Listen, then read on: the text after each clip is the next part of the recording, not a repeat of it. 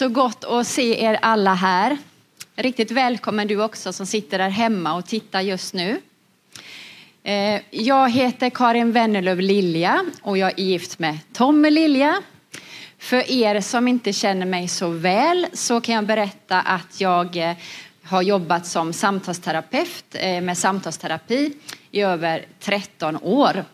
Men jag flyttade ner hit för 2 år sedan när jag och Tommy gifte oss.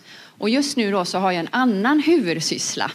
Men jag tycker att det är väldigt roligt. Jag tycker att det är väldigt givande att få komma ut och liksom få lära ut eller få dela med mig av min erfarenhet. Vad det som jag har lärt mig.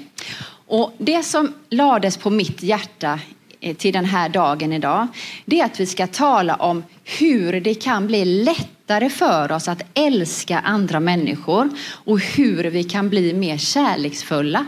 För det är inte alltid så lätt, eller hur? Nej.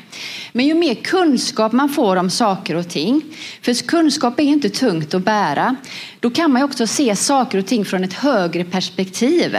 Kanske varför människor beter sig som de gör. Och då är det också lättare när vi får förståelse att kunna förstå också, att kunna lättare kunna hantera både sig själv och andra människor mycket bättre. Eller hur? Mm. Och det är ju så här att Jesus, han säger så här: älska era fiender och be för dem som förföljer er. Älska era fiender. Mm. Och det är just detta vi ska titta lite närmare på idag. Och för att kunna göra det, gå lite djupare in i det här, så behöver vi bena i några frågor. Till exempel, varför är det så lätt att komma överens med vissa personer? Och varför är det så svårt med andra? Har ni tänkt så ibland? Mm. Och kan jag vara dömande utan att jag ens tänker på att jag faktiskt är det? Och hur kan jag vara kärleksfull mot människor trots att de beter sig illa mot mig? För det gör de tyvärr lite nu och då, eller hur? Människor är människor. Ja, tack Jesus. Vi ska be för den här stunden. Tack Jesus, tack för din närvaro. Tack Herre för att du är här. Du är här mitt ibland oss Herre. Och jag ber Fader i Jesu namn nu att du ska hjälpa oss att öppna vårat hjärta, öppna vårat sinne så att vi kan ta emot det som du har till oss idag Herre. Tack Jesus för att ditt ord är levande och det är verksamt Herre. Och vi lägger den här gudstjänsten nu Herre i dina händer. I Jesu namn. Amen. Mm. Därför ska vi idag börja tala om mentalisering. Har ni hört det ordet förut någon gång?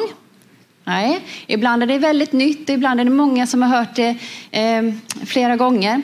Det är ett ord som myntades, kan man säga, på 70-talet. Och jag upplever själv att det är ett ord som har börjat talas om ganska de senaste 5 åren väldigt mycket. Men själva innehållet i det här med mentalisering är egentligen ingenting nytt. För mentalisering betyder att kunna se sig själv utifrån och andra människor inifrån. Att kunna se sig själv utifrån och andra människor inifrån. Och när vi kan det, ju bättre vi blir på det här, desto mer förståelse, desto mer kärlekens flöde kan det bli mellan oss människor. Mm. Och när det handlar om att kunna börja att se sig själv utifrån, så handlar det om att all utveckling och all förändring börjar ju inte hos alla andra människor, utan all förändring börjar ju inuti här hos mig själv. Och för att kunna mentalisera kring sig själv så handlar det väldigt mycket om att vi ska börja reflektera kring oss själva. Vi människor behöver faktiskt stanna upp och börja tänka efter och reflektera kring saker och ting. Och det här behöver vi faktiskt göra varje dag. Och när det handlar om mentalisering kring sig själv så handlar det om att reflektera och tänka: varför tänker jag som jag gör? Varför känner jag som jag gör? Varför handlar jag som jag gör? Därför att ju mer man får svar på de här frågorna, och det är just det som man gör väldigt mycket när man går i egenterapi, att man hjälper människor att mentalisera mer, och det är väldigt självutvecklande. Men man kan ändå börja att reflektera hemma själv varje dag. Mm. Och ju mer man mentaliserar, desto lättare också. Man behöver fundera ibland på hur sitt agerande faktiskt påverkar andra människor. Och ju bättre vi blir på att mentalisera sig och reflektera kring oss själva, desto lättare är det också att hålla kontrollen på våra handlingar. Det blir mycket lättare när vi känner oss själva på ett annat sätt. Mm. Sen handlar det också om att kunna mentalisera kring andra människor. Alltså att kunna se andra människor inifrån. Då handlar det om att vi ska få förståelse för andra människor. Att vi ska lämna oss själva för en stund. Att kunna se andra människor från deras perspektiv. Kunna förstå människor mer. Mm. Och det här är någonting som vi hela tiden, vi växer upp med den här träningen. Och vi, även om vi är vuxna, så behöver vi fortsätta öva på detta. För det är någonting som jag har märkt nu när man är ute väldigt mycket. Det är att det brister väldigt mycket i vår mentaliseringsförmåga. Att se sig själv utifrån och andra människor inifrån. Och det sociala klimatet idag som vi har, där vi har väldigt mycket fokus på jag, mig och mitt. Det urholkar vår reflektionsförmåga, vår mentaliseringsförmåga. Och vår medmänsklighet. Så det är väldigt viktigt, och särskilt då tänker jag vi som kyrka, vi behöver verkligen bli ännu mer duktiga på detta, för att vi behöver vara en förebild, vi behöver vara en Kristusdoft där ute. Mm. Och det är ju så här att vi människor, vi är ju väldigt lika, men vi är också väldigt, väldigt olika. Har ni tänkt på det? Att vi är väldigt unika.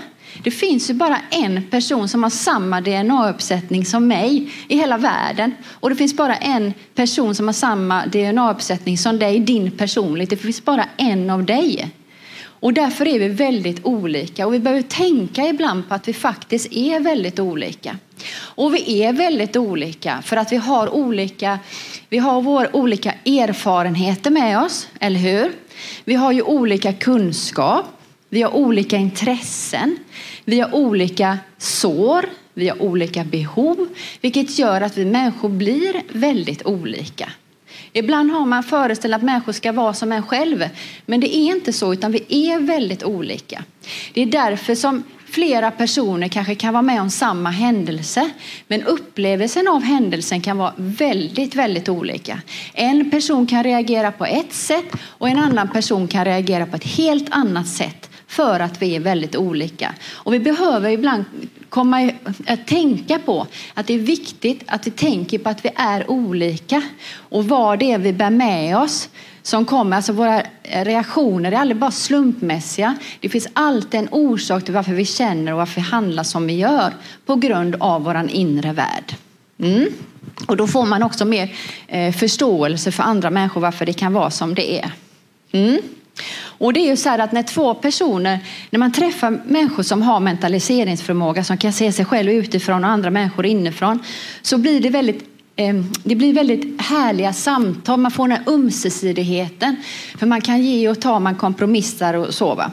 Sen kan alltid problem uppstå och man kanske inte tycker samma, och man kan kanske till och med bli lite arga på varandra. För så är livet. Men när man kan mentalisera, så kan man ändå lösa saker och ting på ett enkelt och smidigt sätt, för att man ger och man tar. Så människor som kan mentalisera, då blir det väldigt mycket enklare. Och det kan jag säga, hade alla människor kunnat se sig själv utifrån och andra människor inifrån mer, då hade den här världen sett helt annorlunda ut. Mm. Ja, och det är ju så här att vi behöver ibland, för att kunna se andra människor inifrån, så behöver vi ibland ta hjälp av vår erfarenhet. Genom att exempelvis så här att vi säger exempelvis att Niklas, han vet hur det kan kännas att vara ny på jobbet. Han vet hur spänd han kan vara. Han vet hur nervös han kan vara. Han vet hur mycket nytt det är på sitt arbete. Och då tänker Niklas så här, ja, det kanske är exakt så här som Anton känner nu. Jag ska fråga Anton nu om han vill följa med mig ut på lunch idag. Då mentaliserar han, ni förstår. Eller att han kanske tänker så här, ja men jag ska fråga Anton nu om han vill ha en extra kopp kaffe så han känner sig extra välkommen. Då kan han sätta sig in i hur det kan vara i Antons situation. Stina exempelvis, hon jobbar som lärare. Hon vet hur det känns när människor snäser eller när de inte är trevliga mot henne eller ja, när de inte beter sig så himla bra. Och det har gjort ont i henne många gånger. Så nu så är hon väldigt noga när hon jobbar med sina elever att de ska känna sig sedda och de ska känna sig bekräftade och de ska inte känna sig förminskade eller förlöjligade eller dåliga. Så hon har alltid en vänlig ton. Hon ler ofta mot dem och hon liksom en uppmuntrande, positiv anda för att hon helt enkelt vill hjälpa dem att inte känna sig dåliga. Så hon kan också sätta sig in i andra människors situation. Och så ju bättre vi blir på det här, desto mer kärlekens flöde. Och jag måste berätta en annan rolig sak faktiskt här från kyrkan. För några veckor sedan så kom jag in här i hallen här och skulle gå ner och hänga av mig kläderna. Och ner för trappen så går också Elvira, 4,5 år. Och hon hade på sig sina fina cerisa vantar. De var, jag vet inte om de var nya, men hon var överlycklig för hon hade de här cerisa vantarna. Och varenda person som gick ner för den här trappen visade hon de här vantarna. Hon berättade hur lycklig hon var och hur fina de var. Och jag följer med henne ner då, eller bakom henne, så jag börjar också hänga av mig. Och så säger hon till mig så här, ja titta på de här, visst är de fina och så. Ja, och berättar hon också att hon har andra färger hemma, men de vill hon absolut inte ha på sig. Hon skulle bara ha de här färgerna.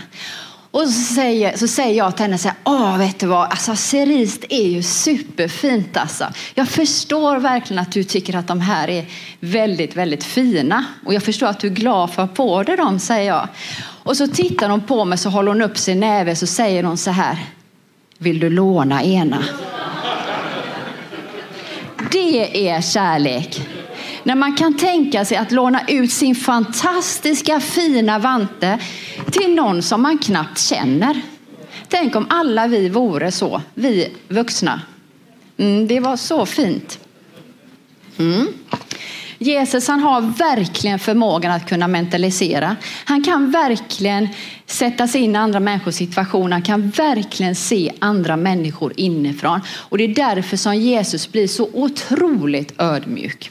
Och det finns många exempel på det när han kan känna och se med andra människor. Exempelvis är att när Lazarus gick bort, det var en vän till Jesus. Och Lazarus, han hade 2 systrar i alla fall, det vet vi. Och han hade också flera vänner. Så när han hade gått bort så blev ju både systrarna och hans vänner väldigt, väldigt ledsna. Såklart, de blev fullständigt förkrossade och förtvivlade. Och när Jesus ser detta så blir han ju väldigt påverkad när han ser hur de människorna reagerar. Och när Jesus såg hur hon grät och hur judarna grät så blev han djupt rörd och skakad i sin ande, står det. Det är när han såg hur de blev påverkade så blev han själv väldigt ledsen. Det är för att han kunde se hur det kändes för dem att förlora någonting. Och det är det här att när vi har det jobbigt, när vi har förlorat någonting, när vi har det tufft, så finns han där med och han känner verkligen med oss. Och även, jag tycker det här är fascinerande, när Jesus hängde på korset, även i hans sista svåra stund så kunde han mentalisera. Jag vet inte om ni har tänkt på det, men han hänger där på korset. Han är spikar, alltså rent fysiskt i kroppen, till både händer och fötter. Och det gör ju så fruktansvärt outhärdligt ont, kan jag tänka mig. Och där och då så beter sig människor väldigt illa, som häcklar honom, de hånar honom, de säger jätteelaka saker till honom och är fruktansvärt elaka. Och då ropar Jesus ut så här, han kan mentalisera. Fader, fader, förlåt dem, för de vet inte vad de gör. Nej. Han kunde se där och då att de förstod inte vad de gjorde. Att de inte visste, de vet inte vad de gör. Till och med då så kunde han sätta sig in i andra människors situationer. Det är starkt att kunna mentalisera i den svåra stunden. För vem hade gjort det? Och Bibeln uppmanar oss ju också att börja reflektera, börja stanna upp och tänka efter hur det kan vara i den andres kläder. Att vi börjar med att tänka så här, ja, men hur hade det känts för mig om jag hade varit utsatt för det där? Både i smått och i stort. Bibeln säger så här, tänk på dem som sitter i fängelse som om ni var deras medfångar. Ja, och då kan man tänka så här, nej men jag känner ingen som sitter i fängelse fysiskt. Nej, det kanske vi inte gör rent fysiskt så. Men vi möter människor som alltså rent symboliskt sitter i fängelse. Det finns många människor som kanske lider av depression. Det kan vara ett slags fängelse. Vi kan vara människor som lider av utmattning. Människor som lider av rädsla, osäkerhet, mycket självtvivel, självförakt. Vi kan möta människor som kanske har mycket separationsångest, mycket skuld, mycket skam. Man kan möta människor på väldigt många olika sätt som sitter fast i ett fängelse. Mm. Och så säger texten också, och tänk också på dem som blir misshandlade som om det gällde er egen kropp. Misshandlade, det kan vara att man kanske hör att någon säger någonting taskigt till någon eller om någon. Mm. Det är också ett sätt att bli misshandlad på. Och det är väldigt lätt för oss att sitta på läktaren och bara tycka och tänka en massa, eller hur? Om människor och situationer. Men det är en helt annan sak att gå i en annan människas skor. Och vi behöver börja tänka till mer hur det faktiskt kan vara i den andres kläder. När vi inte mentaliserar, det händer ju lite nu och då, för det gör vi, det brister vi jätteofta i på många olika sätt. Och det brister vi inte på grund av att vi är elaka. Det är precis som att vi tänker oss inte för. Va? Ett exempel kan vara när vi brister i mentaliseringsförmågan. Det är när vi inte ser den andra. När vi inte kan se den andra människan inifrån. Utan man bara ser saker och ting utifrån sitt eget perspektiv. Vad man själv tycker är roligt. Vad man själv har för intressen. Och vad man själv har för behov. När man glömmer av den andra. Exempelvis på det kan vara att ja, in kommer maken och han bär 5-6 stora kassar med mat. Och så säger frun så här, ja, du ska då alltid ta så lång tid på dig och handla. Ja, nu har jag fått sitta här själv i 2 timmar. Man mentaliserar inte, va? Eller hur? Eller Sara, hon är väldigt rädd för hundar och hon är ute och promenerar. Och så helt plötsligt så kommer det en lös hund springande mot henne och hon blir fullständigt livrädd. Och du vet, hon bara skakar hela kroppen. Och så efter kommer ägaren och säger, men det är ingen fara för han är så snäll. Ja, alltså ni förstår, han mentaliserar inte, va? Och det här, så här gör vi lite nu och då. Jag hade faktiskt ett par i terapi för några år sedan.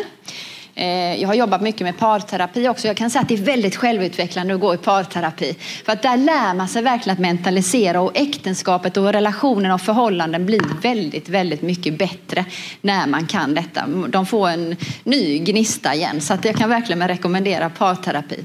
Men i alla fall, det här paret kom till mig i terapi. För att hon upplevde att maken inte hade... Han kunde inte se sig själv utifrån och inte andra inifrån. Och det gjorde att det blev väldigt komplicerat och väldigt krångligt för han kunde aldrig förstå henne. Och den här personen, han var inte elak, absolut inte elak. Han var världens snällaste människa var det. Han var väldigt snäll. Men det blir väldigt konstigt när människor inte kan sätta sig in i andra människors situationer. Så de kom ju till mig i terapi. Och vi satt där och hon var väldigt ödmjuk, hon var väldigt duktig på att förklara och berätta vad hon behövde och vad hon tyckte att han behövde jobba med så att det skulle bli bättre och så. Va? Och vi ägnade en hel timme åt detta så jag tänkte att nu har han verkligen förstått, tänkte jag. För att det var väldigt bra upplagt. Mm. Och i slutet av när allting var färdigt och de skulle gå så vände han sig till henne och så säger han så här... Kerstin, det är så bra att du får komma hit så att du får prata av dig. Ja, han hade inte mentaliserat för 5 öre där. Hon blev fullständigt vansinnig och rusade ut ur rummet. Det löste sig sen på ett annat sätt. Men ni ser vad konstigt det kan bli när människor inte kan mentalisera. Alltså, det blir väldigt, väldigt, väldigt svårt blir det. Och det blir också väldigt egocentrerat. Mm. Så att den här förmågan att vi övar på den väldigt mycket, det är väldigt, väldigt, väldigt viktigt är det. Mm. Och ibland så är det också så här att det finns ett annat vanligt som jag märker också varje dag, flera gånger om dagen. Det är när vi inte mentaliserar, det är när vi har föreställningar. Vet ni vad föreställningar är? Mm. Det är när vi, föreställningar är när vi antar saker och ting utan att veta. När vi har redan en färdig bild av hur andra människor och situationer redan är. Då har vi en föreställning. När vi gör egna tolkningar på saker och ting utan att faktiskt ha tagit reda på sanningen. Då, och det är ju så att Jesus, han säger ju så här: vi ska inte döma. Och den här fällan vi hamnar i när vi gör för snabba tolkningar utan att veta. Och i Jakob 4:12 så står det så här: vem är du som dömer din nästa? Och det är väldigt bra för att man blir lite omskakad faktiskt. Ja, vem är jag som har rätt att tillförskriva saker och ting till en människa som jag faktiskt inte vet att det är på det här viset? Och föreställningar är väldigt luriga, för det är de som gör att vi kan bli arga på människor, vi kan bli irriterade på människor. För att vi tycker liksom att, ja, vi kan bli sura för saker och ting som vi egentligen inte vet att det är på det här viset. Så det kan skapa mycket konflikter och mycket bråk och mycket irritation i onödan faktiskt. Med våra tolkningar. Och exempelvis på en tolkning kan vara så här att Stina, hon är hemma från skolan. Ja, hon är bara lat, säger hennes pappa. Mm. Hade pappa nu kunnat tänka lite mentaliserat där, så hade han kunnat tänka sig att ja, det kan finnas många olika orsaker varför Stina faktiskt är hemma idag.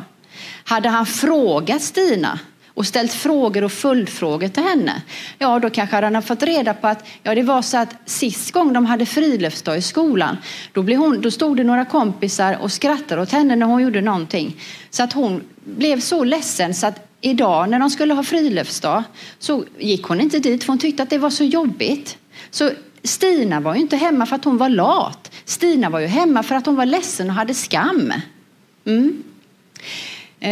Kalle sitter hellre hemma själv än umgås med oss, säger kusinen Sut.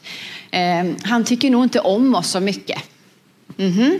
Hade kusinen här kunnat mentalisera mer, så hade han kunnat tänka att det finns 1000 olika orsaker varför Kalle inte faktiskt kunde komma idag. Och hade han frågat Kalle, så hade han kanske fått reda på att nej, han var jätteledsen för flickvännen hade gjort slut. Så han kände sig väldigt ledsen och väldigt nedstämd.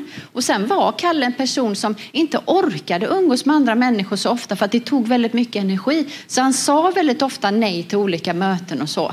Men det berodde inte på att han inte tyckte om dem.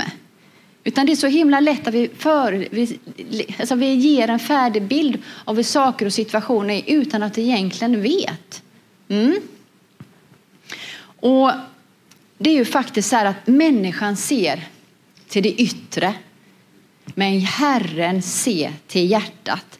Och jag tänker jätteofta så här: tänk om vi människor skulle kunna bli mer lik Gud. Att vi börjar tänka, vad kan det finnas i varje människas hjärta? Ha? Att vi bara tänka faktiskt, hur kan det vara i den andres kläder? Hur kan det vara? Istället för att det är ju så här att det jag vet, det vet jag. Och det jag inte vet, det vet jag faktiskt inte. Och det är just så här som man jobbar väldigt mycket i terapi. I djupterapi då. Att man ställer mycket frågor och följdfrågor. För varje människa är en berättelse. Och när man väl frågar upp saker och ting, då får man ju reda på saker och ting, va? Så man inte har en färdig bild av hur saker och ting är. Och ibland så kan man själv sitta i samtalen och så tänker jag själv så här, ja men det är nog säkert på det här viset. För man utgår mycket från en själv. Och sen vet man frågar upp och följer upp då, så visar det sig nej, det var en helt annan tanke som den personen hade. Vi har ingen aning om förrän vi har frågat eller förrän vi vet. Så vi ska inte anta saker och ting. Och i Ordspråksboken 18:13 så står det så här, jag tycker det är jättebra. Att svara innan man har lyssnat, det är dårskap och skam. Du vet, att tala innan vi ens har pratat med den personen och lyssnat på vad han eller hon har sagt, det är dårskap och skam. Eller hur? Mm. Så det är väldigt viktigt att vi jobbar just med att se oss själva utifrån och andra människor inifrån hela tiden. Det är en process, är det. Man behöver processa sig själv varje dag, hela tiden.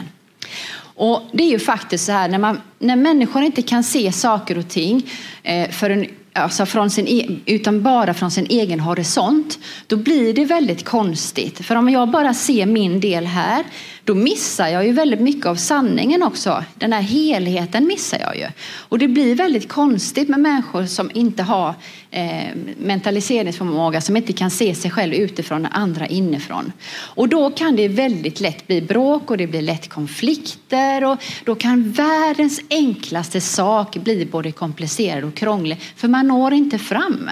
Och för ett tag sedan så råkade jag själv ut för detta personligen. Alltså väldigt starkt. När människor inte kunde se sig själv utifrån och inifrån.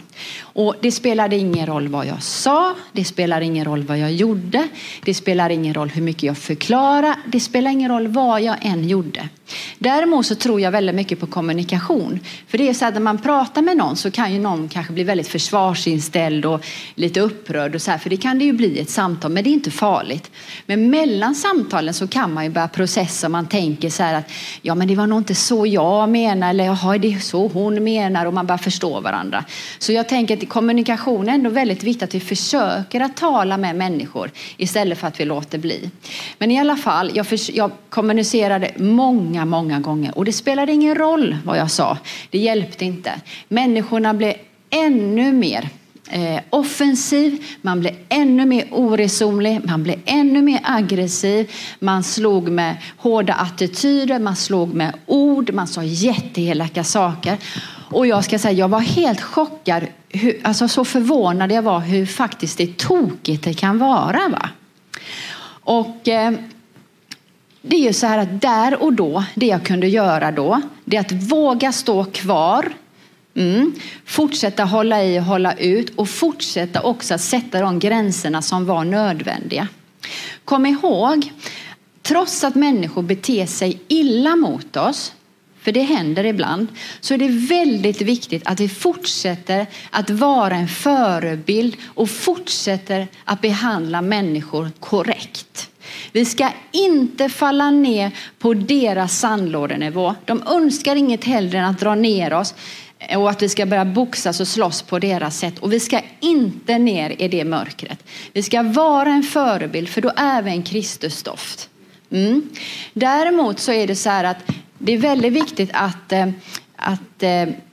vara kärleksfull handlar ju inte om att vara någon annan människas dörrmatta. Ibland har ju vi kristna eller vi människor har överhuvudtaget en föreställning om säger ja och jag är foglig och jag är snäll, så är jag väldigt kärleksfullt. Nej, det är inte ett dugg kärleksfullt att låta den andra människans beteende kunna sprida ut sig. För det är inte kärleksfullt mot den människan, mot den som gör det. Och det är inte kärleksfullt mot dess omgivning, eller hur?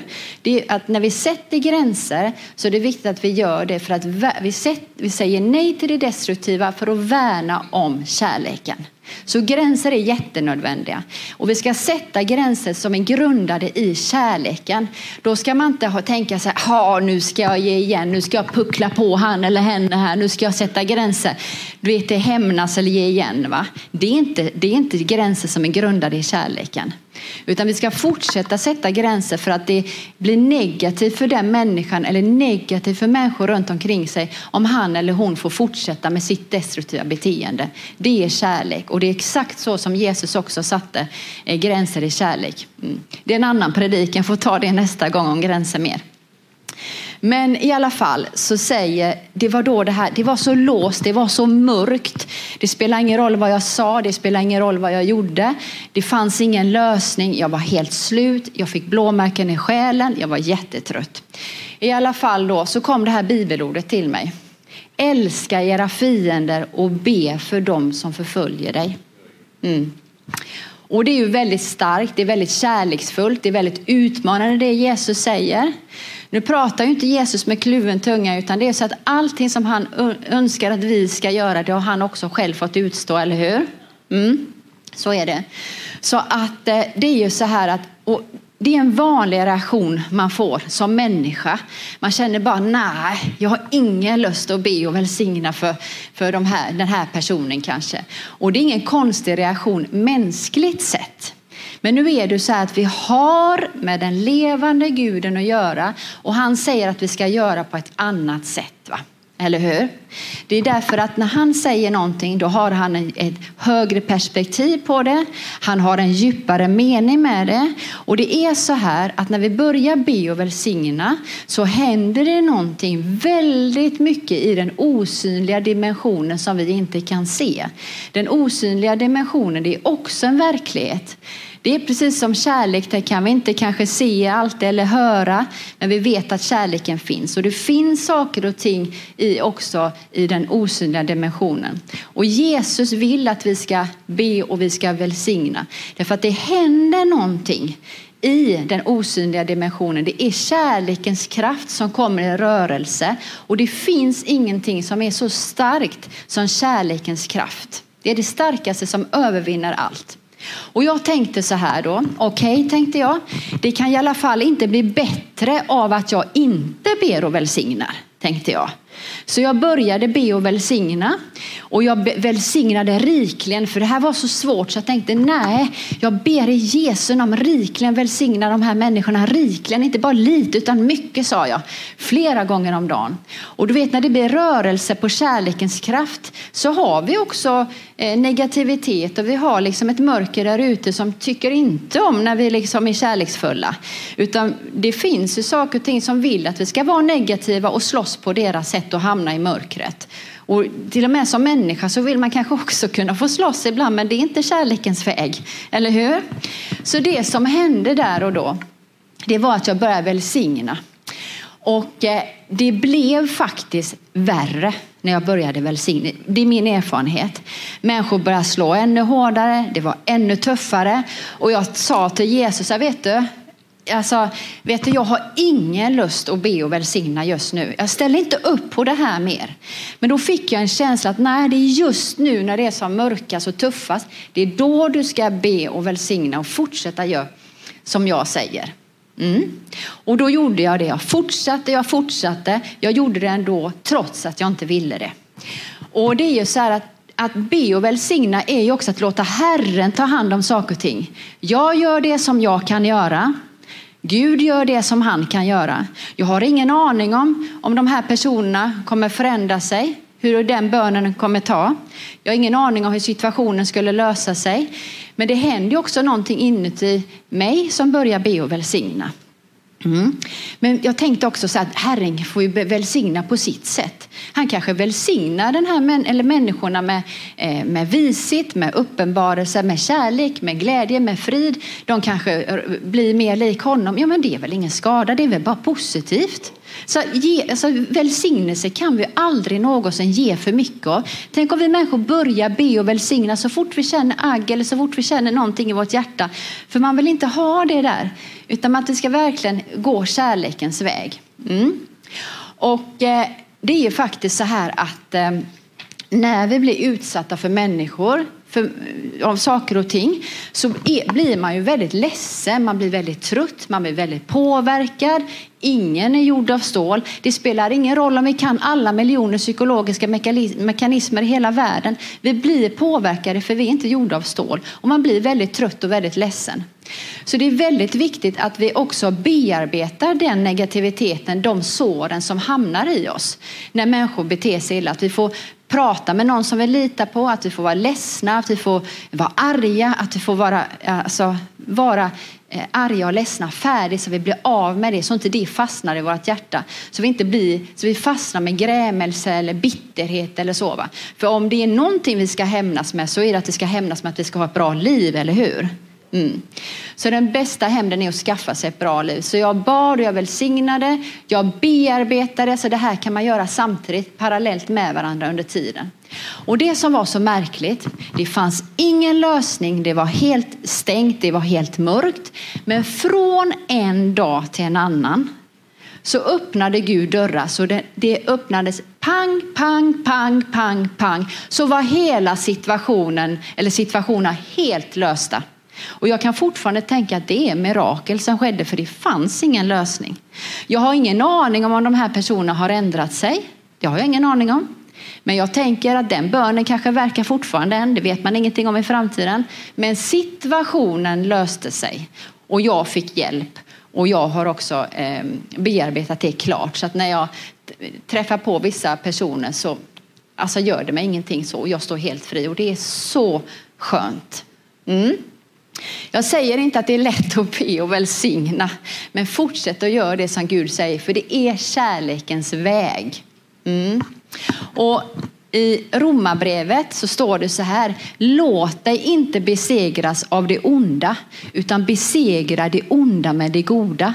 Det innebär att det går att besegra det onda med det goda.